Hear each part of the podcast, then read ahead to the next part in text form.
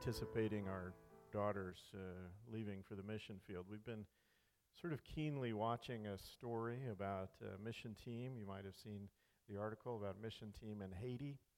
17 individuals uh, who'd been down there working, doing in a lot of ways similar work to what my girls will be doing next month, uh, who were taken hostage and uh, this gang in Haiti wanted $17 million for the return of these 17 missionaries. And it's a uh, ministry based uh, not, not too far from here, actually. So we've watched that with great interest. Uh, five of the hostages had been released. They got ill, and apparently the hostage holders did not want to uh, be responsible for them being sick and dying on their watch, and so they released them, but that left 12 behind. And uh, not, not too long ago, uh, we all got word where the news came out that the 12 remaining hostages had been freed after two months of captivity. This is a story that certainly we'd been praying for and a story that we're thankful to hear. But the story gets even more interesting when you get into the details. Because they were not actually freed, they escaped. Twelve hostages. Twelve hostages who, as a group, spent their time in captivity singing and praying and counseling their captors that they needed to repent. After weeks, months really, of, of prayer together, they decided collectively that they needed to try to make an escape. They prayed to God for signs. They'd actually had two other times prior to their escape, two other times when they were planning to make an escape, but they'd prayed for God to give them signs if the time wasn't right. They got those signs. They didn't say what they were, but they got those signs and they put off the whole escape. And then the third time, they go to, to make their escape, somehow get the door open, get the, the blockade beyond that, get past that, slip past the guards who are very nearby, make their way out into the jungle. They trekked, we think, about 10 miles by moonlight they chose uh, a landmark to make sure they didn't get turned around, and they just kept trekking towards that landmark until finally they came upon somebody who had a phone and they were able to call for help. They were evacuated from Haiti in time to be back here for the holidays. And it's kind of a, an amazing story. I find it remarkable because of their demonstration of faith what they did throughout this ordeal. And the fact, the fact that, I don't know about you, I'm not a very patient person, so the fact that you reach this point where you're ready to escape and then you back off of it because you feel like God said the time wasn't right, they have such faith that they just stay. I think it's a great illustration of the fact that sometimes following God requires supernatural faith and courage. See, as, as we've been talking about, fear and selfishness come rather naturally to us. They are part of our fallen nature. We, we don't have to do much to conjure up our fear or our selfishness, it, it just comes to us. But faith and courage require decision. It's more than just an alternative way to look at the situation. Faith and courage require that we rise above our nature. In the call to believe, humanity is experiencing something of a divine intervention. Jesus himself says, For anyone to come after me, anyone to come to me, the Father has to send them. There's that divine intervention. Yesterday, we celebrated a divine intervention, God entering into the world, making the step, the first step. We pray this new year for another divine intervention. We pray for God to be involved, to, to be a part, to be leading, guiding. We pray that He would grow our faith and our obedience and our courage. Our story today is a story like that. Now, you've just had a review of uh, the book of uh, Ezra and Nehemiah. We've covered the story of Zerubbabel. We've covered the story of Ezra. And now we come to the story of Nehemiah, which you got a preview of. This is a story of divine intervention.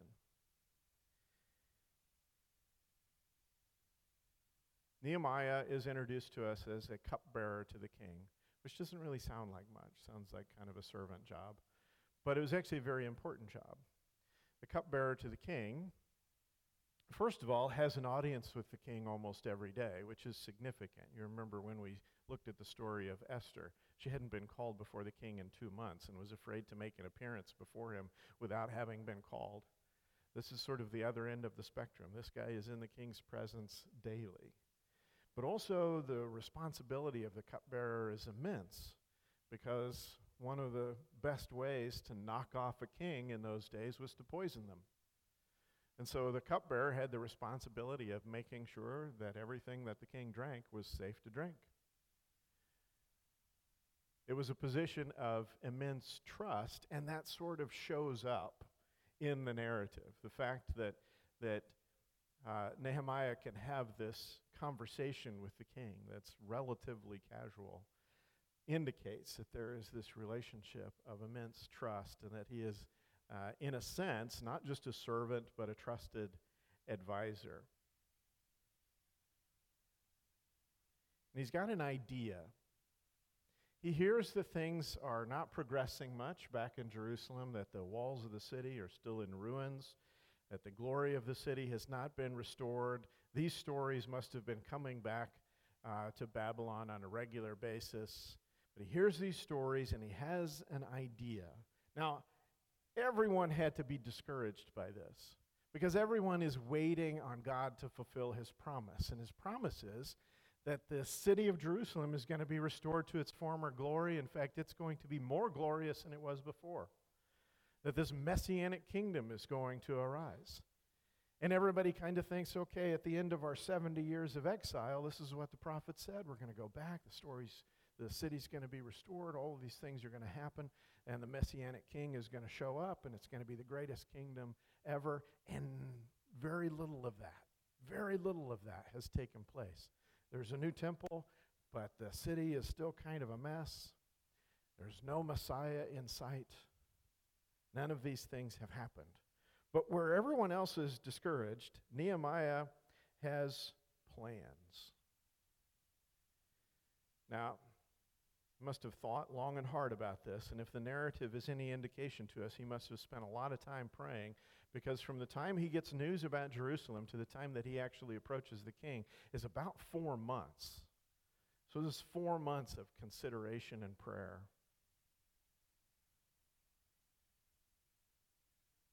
And then, when he has the opportunity, when the king asks him what's on his mind, basically, the text says that he prays again. We've all had prayers like that, right? In that moment. Here we go, God. Stay with me. He prays again in that moment, and he tells the king what he wants. And the king says, Well, how long would it take? Nehemiah gives him an answer. He doesn't tell us what the answer was. He gives him an answer, and the king says, Okay, you can go. Then Nehemiah says, uh, We're going to need some wood. Can we have some wood?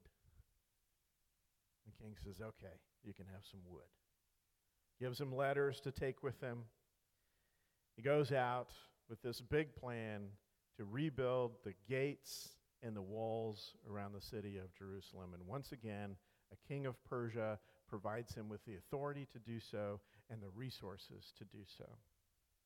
The interesting thing about this narrative of Nehemiah is we never really get any clear indication that his plan is the best plan or even necessarily a very good plan. In some ways, it seems to contradict what the prophets are saying about this new city that will be a city without walls. He's got his idea, and it, it doesn't quite fit that vision, but he's, he's passionate about it. Historically speaking, rebuilding the walls around the city of Jerusalem will not bring about the restoration of the kingdom. It will not restore the Davidic line. It will not usher in a new messianic king. There will still be a succession of occupying powers over Jerusalem. In some ways, we might even wonder what exactly Nehemiah accomplished with all of this. What we do know is that God answers his prayers. That God responds to this plan, imperfect though it may be, and made Nehemiah a witness to his power. What Nehemiah possessed was a deep passion and a deep faith. He has a passion to see the city restored, to see the prophecies fulfilled, and he calls on God, acknowledging the people's blame. It's kind of an interesting. The, the, the, the, the book gives us several of Nehemiah's prayers, and they're quite fascinating to read. I would encourage you to read them in their entirety. But he calls on God, and in his prayer, he basically says, We know that we blew it. We know that all of this is our fault. But, and he says, let me remind you of the promises that you've made. In spite of all of this, you promised, and he goes to list all of these promises that God has made. Now, this is not a, a, a manipulation so much as it is Nehemiah expressing his absolute faith. It's the ability that he has to say, Look, we know we were in the wrong. You made these promises. These things are not quite coming to fruition, but I believe they will because you said so. You said so. So Nehemiah has this faith that God's promises are still going to be fulfilled, and he passionately seeks that.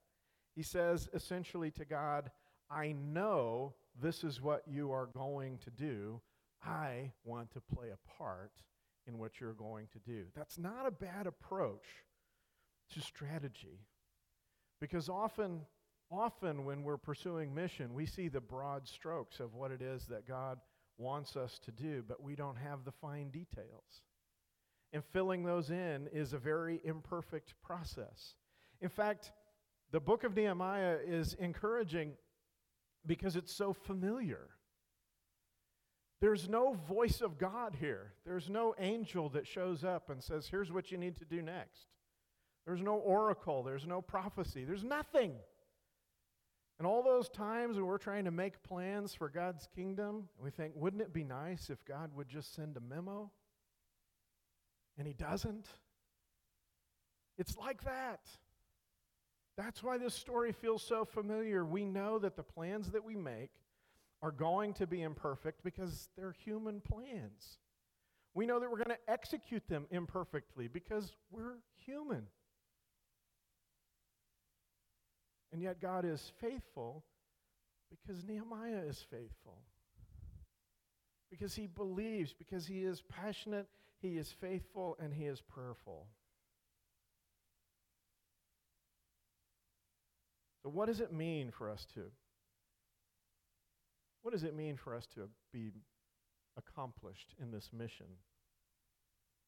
Be people who imperfectly create in a kingdom direction, who rely on supernatural faith and courage.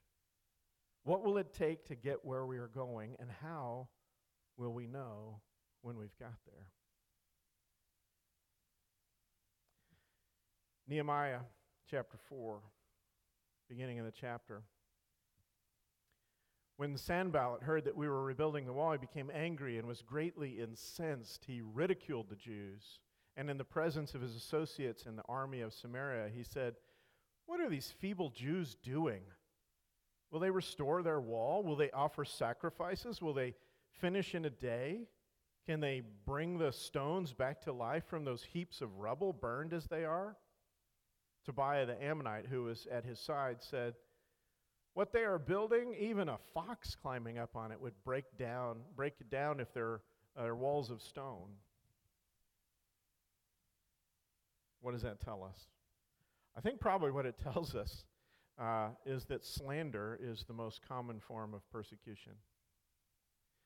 In the common vernacular, the people around Jerusalem are talking trash. That's what they're doing. They're talking trash about the remnant as they go to rebuild the walls of the city. And the interesting thing is, even though this trash talk is based in insults and lies and extremely biased reports. The whole narrative of Ezra and Nehemiah is really driven by this fear of opposition, which ultimately turns out to be almost entirely talk. Big talk, trash talk, but talk. It's a reminder that when we pursue plans for the kingdom, you know, a lot of times, uh, what we are fearing, what we have anxiety about, what we worry about is what people are going to say, what people are going to think about the plans that we make, about the plans that we pursue. But it's still mostly talk. So here's how Nehemiah answers it. He prays, Hear us, O God, for we are despised. Turn their insults back on their own heads. Give them over as plunder in a land of captivity. Do not cover up their guilt or blot out their sins from your sight, for they have thrown insults in the face of the builders. So we rebuilt the wall till all of it reached half its height, for the people worked with all their heart. So here's, here's the response in a nutshell they prayed that God would vindicate them against their critics, and they kept working. That's it. They kept working. Now, at this point, they reach a very mission specific crisis. Up until now, the walls are rebuilt with what is laying there, it's rebuilt from the ruins. They reach half of their height, and now they pretty much just have rubble left. There's not a lot of useful building material left anymore. So now the work becomes more difficult. And on top of that, their enemies are threatening violence against them. And so now everybody goes on double duty. Now half the people are standing guard while the other half are working, and the ones who are working have to keep a spear by their side they're all anticipating that something might happen. Somebody, somebody might come and actually follow through on their verbal threats. Now, this impacts the working class in particular. The construction cost was apparently furnished by the king of Persia. But these people are all dedicating many weeks of service without compensation and they still have to put food on their tables. They still have to pay taxes to the king. And so the working class are affected most dramatically.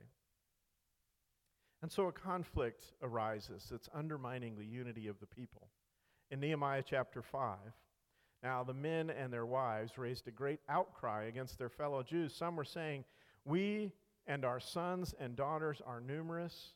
In order for us to eat and stay alive, we must get grain. Others were saying, we are mortgaging our fields, our vineyards, and our homes to get grain during the famine. Still others were saying, We've had to borrow money to pay the king's taxes on our fields and vineyards. Although we are of the same flesh and blood as our fellow Jews, and though our children are as good as theirs, yet we have to subject our sons and daughters to slavery. Some of our daughters have already been enslaved, but we are powerless because our fields and our vineyards belong to others. So here's the reminder that conflict will often arise from within. The basic problem here is that uh, everybody's working on the wall and not working on their personal livelihoods. The taxes are still high, the cost of living is still high, and it's become bad enough that some of these families, some of these working class families, have had to essentially sell their children into indentured servitude. Now, you'll remember from sermon several weeks ago that slavery in this culture is not quite the same as slavery in uh, as we've experienced it here in this culture, but it's still a pretty terrible deal. And and really this situation for Nehemiah adds a lot of insult to injury because when the people were uh, originally conquered and taken off into exile, many of them were sold into slavery. And when the people got to Babylon, they had to work very hard to make the money to buy their relatives back out of slavery. Now, they have this opportunity to return to Jerusalem, and because of the situation that's been created, they find themselves essentially sending their children back into this indentured servitude. Now, they have the opportunity to purchase them back, they can buy them back out of this debt, but it's still a miserable situation. It is a conflict that's created from within. And the interesting thing about it is there's already law against this. So the solution that Nehemiah has is to quote the law back to them. See, there are laws in, in Mosaic, Mosaic law, it, it prohibits us, usury, right? So you can't charge a tax that's too high. And when your brother when another member of Israel has a need, you are not allowed to profit from that need. So, what they're doing is they're continuing to charge interest to their fellow Israelites on these loans, even though these loans are taken out because of an immense need that their fellow Israelites have. The law already prohibits this. So Nehemiah quotes the law to them. And they say, Oops, you're right. We'll fix it, we'll make it right. He makes this appeal to the law, and it reminds us that God's word must always be the arbiter of conflicts between God's people. It's the only thing that has any hope of keeping us unified is our adherence to God's word. This message is met with repentance, it restores the peace, and the people get back to work. Then, chapter 6.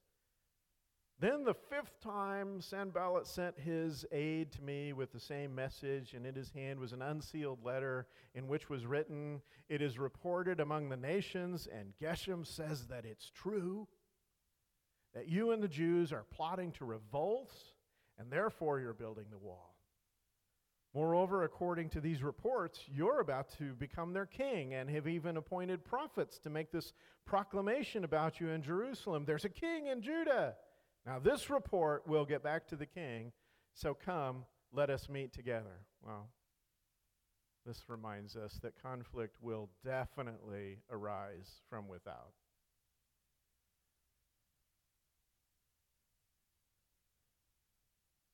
This is. Uh, this is the fifth time that a message has been sent to him. In other words, basically what's been happening is they're just bothering him constantly, trying to get him to come to meetings, trying to get him to, to engage in negotiations, to have some talks, have some discussion. Come stop your work and come talk with us about it. And he keeps refusing. And so finally they come to him and they say, Well, we heard some stuff. We heard some stuff. You know, the best gossip is always hearsay because it didn't come from me, but I heard it. So therefore, you better pay attention. Not only did I hear it, but I'm prepared, I'm prepared to repeat it to the king. Well, of course, the story is cut from whole cloth. It's, it's made up from nothing. And Nehemiah says as much. He says, This is all in your head. You have created this completely. He refuses the distraction. and he turns to prayer. Now, the text tells us that the enemies had contrived this plan because they hoped that it would weaken the people's resolve. So Nehemiah prays that God will strengthen him. And they keep working.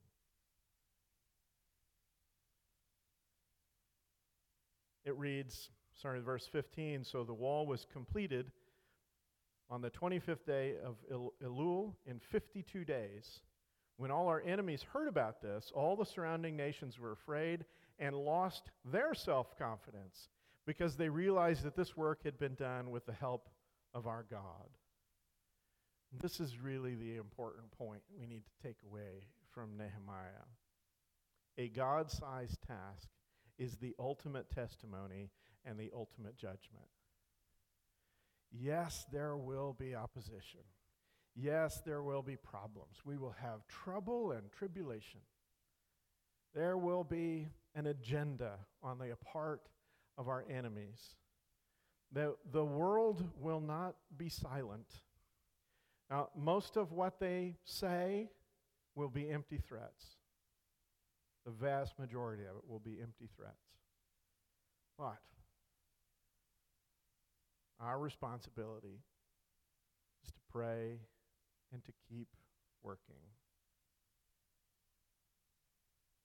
If the task that we set before ourselves, if the task that we choose from the vast array that is God's mission on this earth, if the task is one that is beyond us, if it is a God sized task, if it is something that can only be completed by His power, that is the ultimate testimony that He has been with us.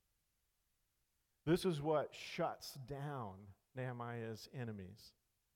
They hope to discourage him. They hope to discourage the people. They find themselves discouraged. And why? Because the task before the Israelites was so immense, there is no way they could have possibly accomplished it without the help of their God. That is the ultimate testimony. That is the ultimate vindication of the mission. It takes faith and courage and it is the faith and courage with which they complete the task that is the story. We don't even know that the task itself was all that important, but we know that their faith and courage was. They turned to prayer at every point, at every point of decision, at every point of challenge, at every threat that arises the story about these uh, Haitian missionaries when they're out there in the nighttime, traveling by moonlight, trying to make their way through the jungle. And they would reach a point and they wouldn't be sure how to proceed, where to go. And they would stop and pray together, asking God, where do we go from here? What a remarkable testimony.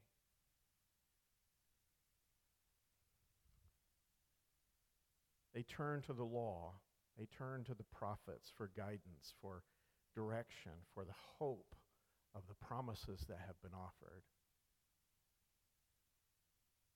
And here's, here's what I'd love for us to take away from Nehemiah today real ministry takes place at the intersection of faithful prayer and sacrificial service.